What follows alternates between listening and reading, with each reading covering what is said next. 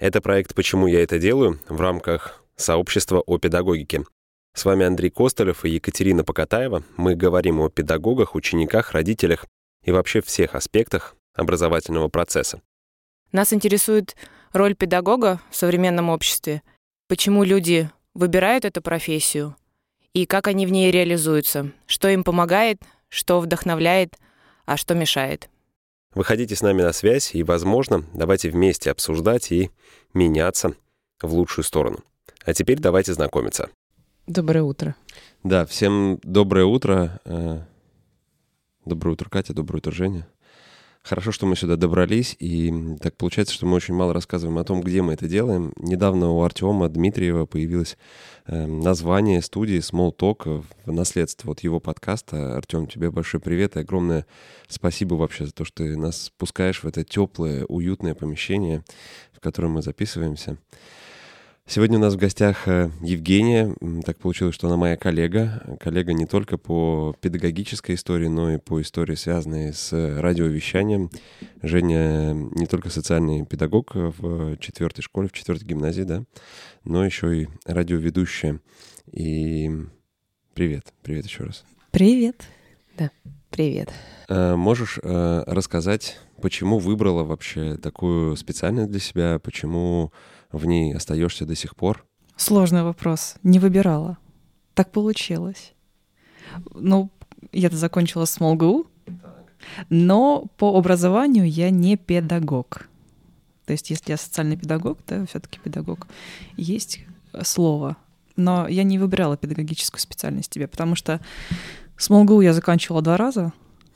Да, не Бар, потому что я... ходила? Нет, не потому что я плохая ученица, а потому что я закончила еще и магистратуру. То есть по бакалавриату у меня специальность организатор работы с молодежью, а по магистратуре у меня образовательный менеджмент.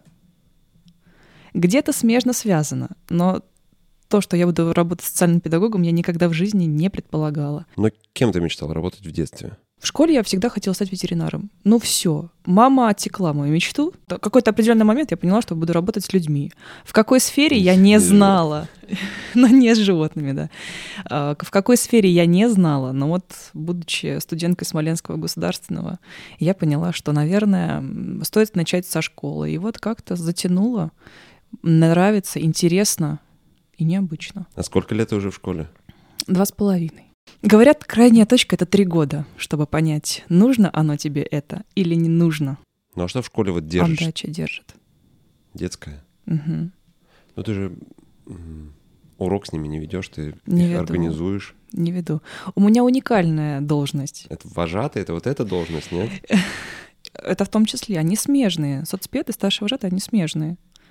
Потому что э, учитель ведет предметы в определенных классах а я работаю со всеми. С первым, с одиннадцатым, с восьмым, с десятым.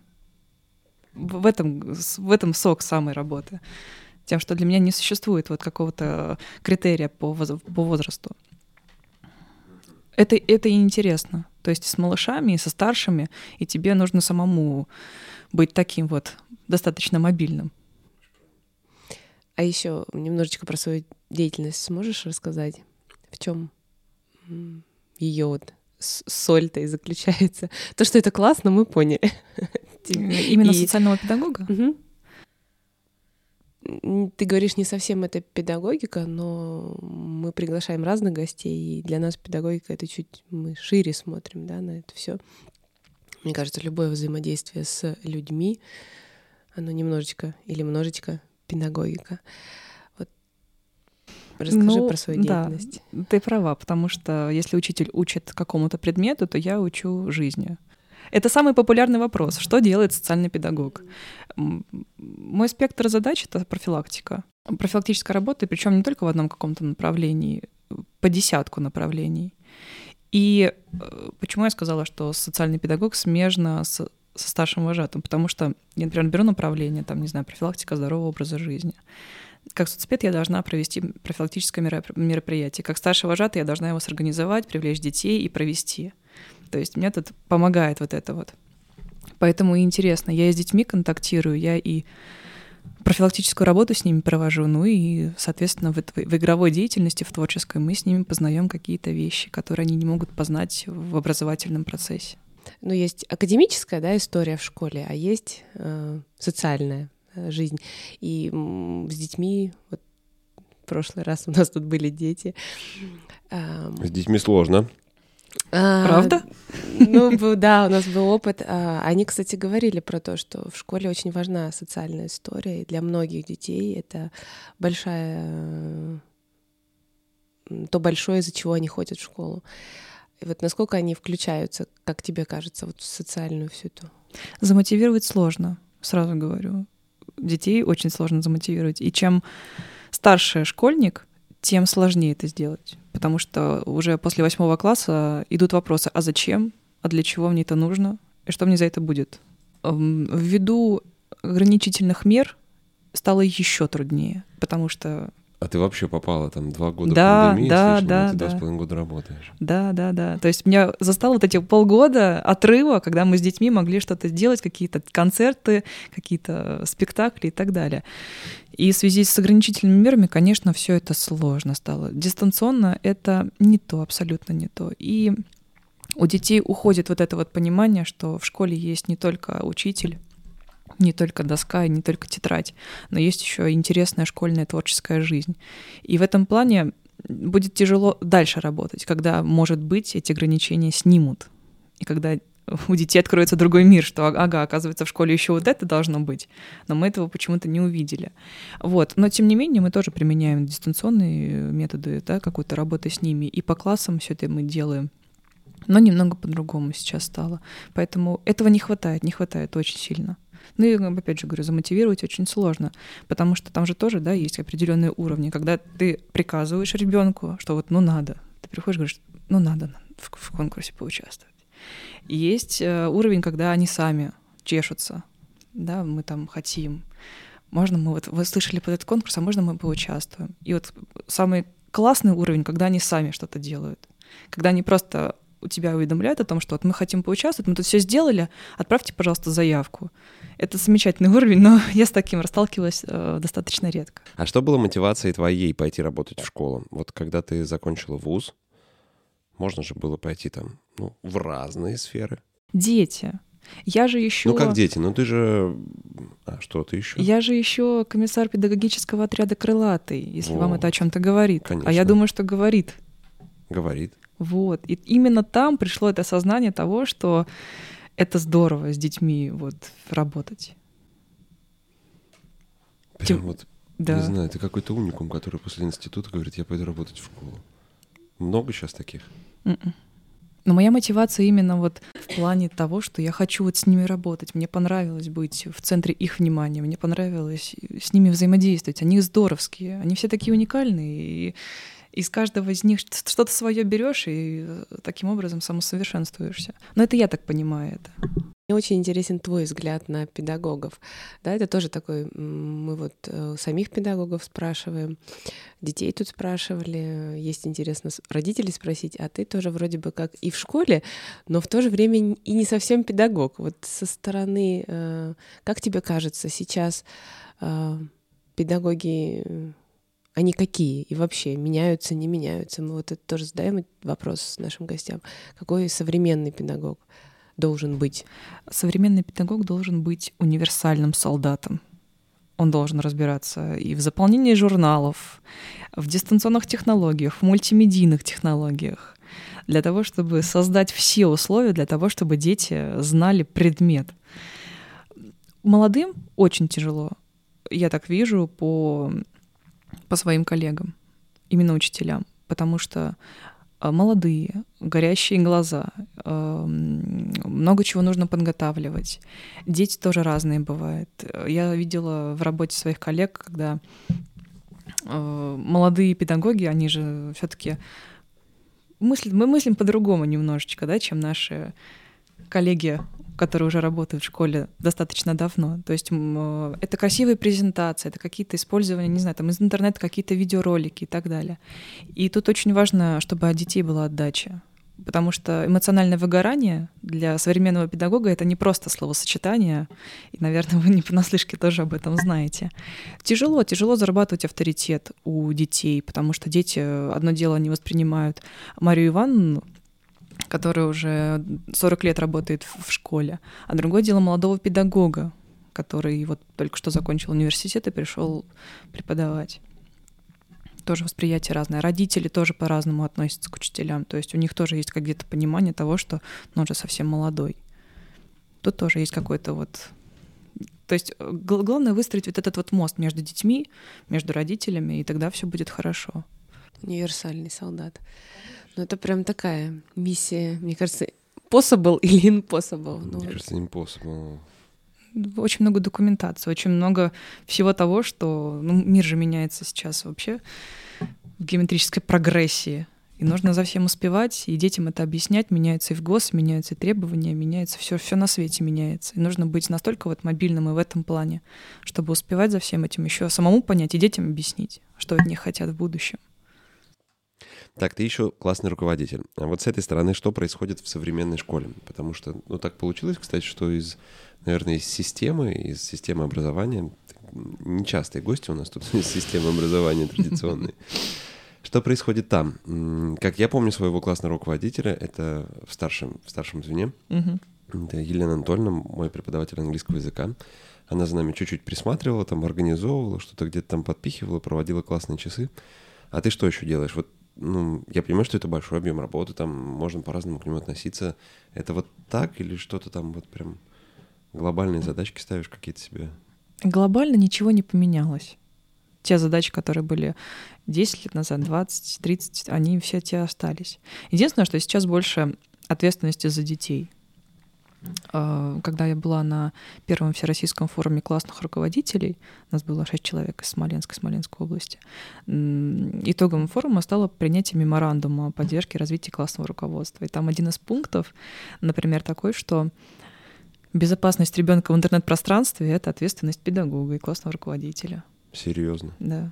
То есть мы, как классные руководители, должны, обязаны, ну или хотя бы каким-то образом мы должны отслеживать э, социальные сети своих детей, которые у вас в классе, чтобы таким образом иметь представление о том, чем они дышат, чем они увлекаются, на что они подписаны, что они слушают, что они смотрят. И получается? Не всегда, но сейчас же тоже есть система закрытия страничек, отправления классного руководителя в черный список. Слава богу, у меня такого нет, но я встречала такое. Это если он написывает сообщение в ОП и в ЧС, да? Конечно, конечно. Ну, дети же тоже... Дети намного умнее нас. Они знают, что такое черный ну, список, конечно. ограничение доступа и так далее. Это тоже не всегда реально сделать. Но, тем не менее, здесь тоже нужно выстраивать мост между родителями, если мы понимаем, что ребенок подозрительный, в плане mm. того, что ну как-то себя ведет не так. Опять же, если у классного руководителя есть на это время, вы же сами понимаете, что это не всегда удается вот прям вот сделать. Тем более иногда бывают дети такие, от которых ты вообще ничего не ожидаешь, а тут бабах, а он, не знаю, там снежками кидается. Бабах и статья в рядовке. Вот, да, да, да, он там пошел на митинг какой-нибудь. А с родителями как? С родителями ну вот это же вот родительское собрание, этот страх, что папа пойдет на родительское собрание, что-нибудь принесет оттуда. Сейчас нет такого, честно, вот в моем классе нет такого, чтобы, знаешь, там ребенок пропылесосил дома, что мама идет с родительского собрания, и что вот, все. Нет такого. С детьми, о, с родителями сложно, потому что я молодая. Ну, я буду говорить про себя. Когда ты молодой, естественно, у родителей вопрос. Вот представляешь, вот я бы предсказала, вот я в третьем классе классный руководитель. Вот ну, у что? тебя бы было ко мне доверие? Конечно. Почему? Ну, потому что, ну, например, тренер моего сына, Сергей Анатольевич, э, он там что-то чемпион Европы, что ли, по карате, ну, там какие-то регалии у него есть, он тренирует его, я вижу, как он общается, как он общается с родителями, как он общается с детьми, у меня есть к нему уважение, там он младше меня, но я все равно называю его Сергей Анатольевич, ни в коем случае там не перехожу эту грань. Э, ну, я, наверное, просто такой человек. Если мы поставлены в такие взаимоотношения, есть некая модель взаимодействия, ты классный руководитель моих детей, ну, кого-то из моих детей, то я в любом случае буду относиться Я вообще ко всем с уважением отношусь. Что за вопрос такой? Ну хорошо, у меня нет регалий. Вот я Ну вчерашний студент, Ну и что? третий класс. Ну и что? Ну это же твой э, путь, твой жизненный путь становления в этой профессии. И я, как участник этого процесса, могу повлиять на него или негативно, или позитивно. Ну, или остаться там никак не повлиять. Но я за то, чтобы повлиять, влиять позитивно на любого человека. Будь это там мой коллега на радио или мой классный, э, классный руководитель моего сына. Все равно я буду поддерживать и помогать, обсуждать. Ну, это я, Но это одна из позиций твоих. одна из позиций, да. Но чаще всего воспринимают как, эм, ну, как молодого. Да, я понимаю, с этими э, ярлыками понимаю, о чём ты и говоришь, да, да. сталкиваешься и пробивать вот, э, знаешь, это вот этот потолок молодым педагогам. Ну, во-первых, Может да. быть, отчасти, кстати, у меня сейчас появилась мысль, что из-за этого не хотят педагоги идти, потому что даже не столько с детьми, сколько вот с этим могут столкнуться, а, с тем, что я молодой, непринятие, неуважение, и это давит. Но в этом случае мы Они опять возвращаемся к этой сложности. какой-то внутренней сверхмотивации, желанию работать с детьми и там амбициям, да, все равно происходит становление личности в этот момент, когда ты там начинаешь, перед тобой сидит 30 взрослых мужиков и теток, а не 30 там детей, да, 10 лет. И ты перед ними должен какими-то инструментами стать, э, ну, лидером в какой-то степени, да, чтобы тебя слушали, чтобы к тебе прислушались. И поверьте, я с- среди учителей вижу абсолютно разные модели. Там и тоталитарные, и не тоталитарные, и заинтересованные. Ну, тоже. Но ты прав. Мне нравится твоя позиция. Но она далеко не, не единственная и редко встречающаяся. Первое, первое родительское собрание самое важное, наверное, в жизни классного руководителя. Если оно очное, это вообще замечательно. Потому что сейчас у нас родительские собрания в дистанционном формате. Слушайте, а у нас срочно проходит родительское собрание сейчас. А вот у нас дистанционно. Ну, может быть, потому что у тебя дети в начальной школе учатся. Ну, может быть. Вот, у меня шестой класс. И поэтому у нас э, в дис- ди- ди- тьфу, в дистанционном формате. Мгм. Первое родительское собрание самое важное, ты прав, потому что... Главное не проспать. Да. Как ты себя подашь, как ты проявишь себя там, наверное, от- оттуда все будет э, зависеть, ваши отношения. Но мост вот этот вот выстроить, это, это большой труд, честно, большой труд. Опять же, с родителями тоже нужно выстраивать какие-то отношения, то есть э, это либо родительский чатик. У тебя есть родительский Да, чатик? конечно. Три чатика в каждом классе. С учителем, без учителя, родительский комитет. Тебе это мешает по Еще жизни? чатики остались из детского сада. Там с Пасхой поздравляются. Всякие видео, да, там Да, вот да, это да, вот, да. этот... Он тебе мешает по жизни? Да. Вот. Потому что там очень мало конструктива. Ну, то есть там какие-то... Ой, Вот. истории. То есть, да, как вы будете общаться? Либо это чатик, либо это представители родительского комитета, как я, вот у меня такая модель. То есть я не, не общаюсь со всеми родителями. Если мне нужна какая-то, э, как- какая-то информация от них, я точечно звоню там кому-то определенному, и все. Вся информация через родительский комитет. То есть я не знаю, что думает обо мне в целом, потому что я не являюсь свидетелем их сообщений. Но тем не менее, вот такая система. Опять же, звонить. Э, Вот моих коллег у некоторых есть позиция, после шести вообще никому нельзя звонить. То есть ни родителям, ни классному руководителю. Я, я против такой позиции, честно, вот мое мнение. Потому что ситуации бывают абсолютно разные. Было такое, что у детей моих по заболеваемости перевели на дистанционное обучение, мне сообщили об этом в 8 часов вечера. Соответственно, мне нужно предупредить всех, чтобы завтра они не приходили на занятия. А В университете мы затронули очень важную вещь, она прям вот, э, вот прям твоя-твоя про soft skills и про умение, чтобы вот эта э, эмоциональная штука произошла там на первом собрании, и родители доверились э, педагогу, да. Про это что-то рассказывают, вот, потому что это же это фантастический стресс, это публичное выступление, ты выходишь перед 30 взрослыми людьми и должен там завоевать их доверие. Что-то рассказывают или нет в институте? Ну, как-то готовят. Слушай, мы обсуждали это на форуме, что у тех студентов, которые учатся на педагогической специальности, у них нет предмета риторика. Вообще. У меня в, в- в магистратуре была да, рит- риторическая компетентность, нас ну, учили там, как правильно говорить. Но опять же, про Ну, эмоциональную... правильно говорить, это одна Э, ну, история, понятно. а ну, быть в... Как это, Катя, как это по-умному называется? В каком-то таком прям дзене, бзине. Ну, здесь можно много всего наговорить, э, да, про общий навык самопрезентации. Вот, да, навык самопрезентации. Да, ведение, тут и переговоров, да, нужно и держать все равно это публичное выступление, публику держать, и, и нападки, когда там... Конечно, я не... Очень люблю таких. А, да, я, то есть в школе пару раз читала только лекции для родителей до пандемии там, угу. и э, тоже получала там да, да, да, прилетала, как на это реагировать, как с этим справляться, и как это, да, и риторика, это ораторское искусство, это все, все важно. Но опять же, нам. Так, что там было на форуме, а потом про важно. Ты сказала, я, я как раз про форум. Uh-huh. Нам объясняли, что учитель это публичная профессия. И, соответственно, ты должен как-то уметь держать себя на публике. Не всегда учитель, который пришел в школу, умеет э, свободно чувствовать себя и с детьми, про родителей там уже и речь идет, хотя бы с детьми. Э, самое, наверное, частое заболевание, да, связано со связками, когда учитель начинает орать. У нас вот этому тоже очень э, было прям занятие поэтому, что нужно как-то уже не помню, нужно как-то голос свой... Э, Скорее всего, у вас была техника речи. Ну нет, нет, это было именно на форуме, что А-а-а. нужно голос посылать в голову, чтобы голос он не...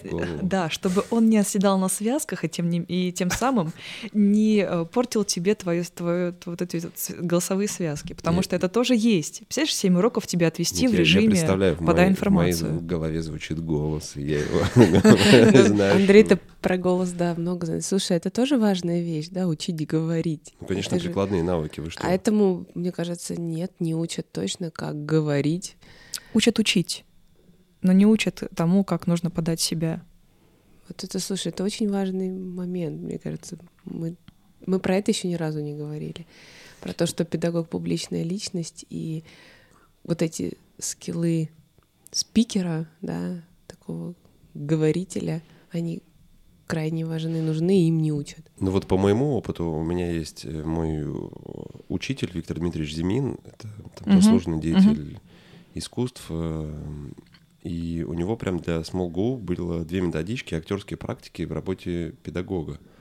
Две методички, в которых там вот про речь, про голос, э, идут разборы, и все это там приводится к некому публичному выступлению спикеру. Это такой навык, который в современном мире ну, нужен 99% людей. Потому что везде эти публичные выступления, что ли, да. Вот мы сейчас с вами сидим, это тоже публичное выступление. Ребенок выходит с докладом. Доске, да. Он читает с листка в одиннадцатом классе. На мой взгляд, это недопустимо. Ну, недопустимо, и ну, педагоги, учителя — это примеры. А он же берет эту модель, ну, он очень много времени проводит в школе, и эту модель ты должен взять с педагога. Да. Мы с тобой часто спрашиваем про учителей, которые были в жизни наших гостей. А у тебя есть э, модель или учитель, который вот прям много тебе дал, и его инструменты ты сейчас используешь? Есть. В университете, наверное, школу да, наверное, остановлюсь на университете, потому что мне это ближе. Это в школе надо копаться, каждый, каждый что-то свое оставил. А вот в университете была, э, она и сейчас работает в Смолгу, такая яркая, харизматичная Татьяна Викторовна Анисенкова которая у нас преподавала все, что связано с эм, молодежными субкультурами, все, что связано с молодежью, но она не столько по именно по предмету давала, сколько по жизненному опыту, как она смогла сорганизовать детей, как она могла ими они понимали ее, и в том числе и мы, просто по взгляду, что ей нужно, когда ей нужно и во сколько. Это и причем не было никакого принуждения. Это было вот по факту, все, надо. И никто никогда не возражал, и все ее любили. И до сих пор, вот мы даже до сих пор общаемся, я уже закончила СМЛГУ в 2018 году, вот именно ОРМ, но мы до сих пор общаемся, причем очень близко общаемся. Она, для, она вот оставила вот этот вот отпечаток того, как нужно работать с детьми. Я понимаю, что студенты и школьники — это разные вещи, но тем не менее, а те же одиннадцатиклассники — завтрашние студенты. С ними тоже нужно уметь работать. Особенно, когда ты молодая девушка. Ну, я думаю, что мы, в принципе, разобрались с тем, почему ты это делаешь, потому что для тебя это большой такой заряд и возможность оставаться в этой, эм, постоянной актуальности, да, актуальности и с малышами, и со взрослыми учениками. Ну, не совсем еще поэтому. Почему еще? Ну, смотри, у меня достаточно парадоксальная должность социальный педагог. Мы проговорили про классного руководителя, а социальный педагог тоже очень парадоксальный. Ну, представляешь, мне нужно э, работать не только с детьми, но и с родителями в плане там психологии. Вот ребенок, я же работаю с теми, кто что-то делает плохое, правильно? Вот твой ребенок, не знаю, разбил окно, он будет у меня в кабинете сидеть. У человека свой кабинет есть. Да. Он у меня будет в кабинете сидеть вместе с тобой. Сначала я поговорю с ребенком в твоем присутствии, потом с тобой, без ребенка. И то есть мне, по хорошему счету, нужно научить тебя, как правильно взаимодействовать с ребенком. Ты бы стал меня слушать? Ну, стал бы, не стал бы.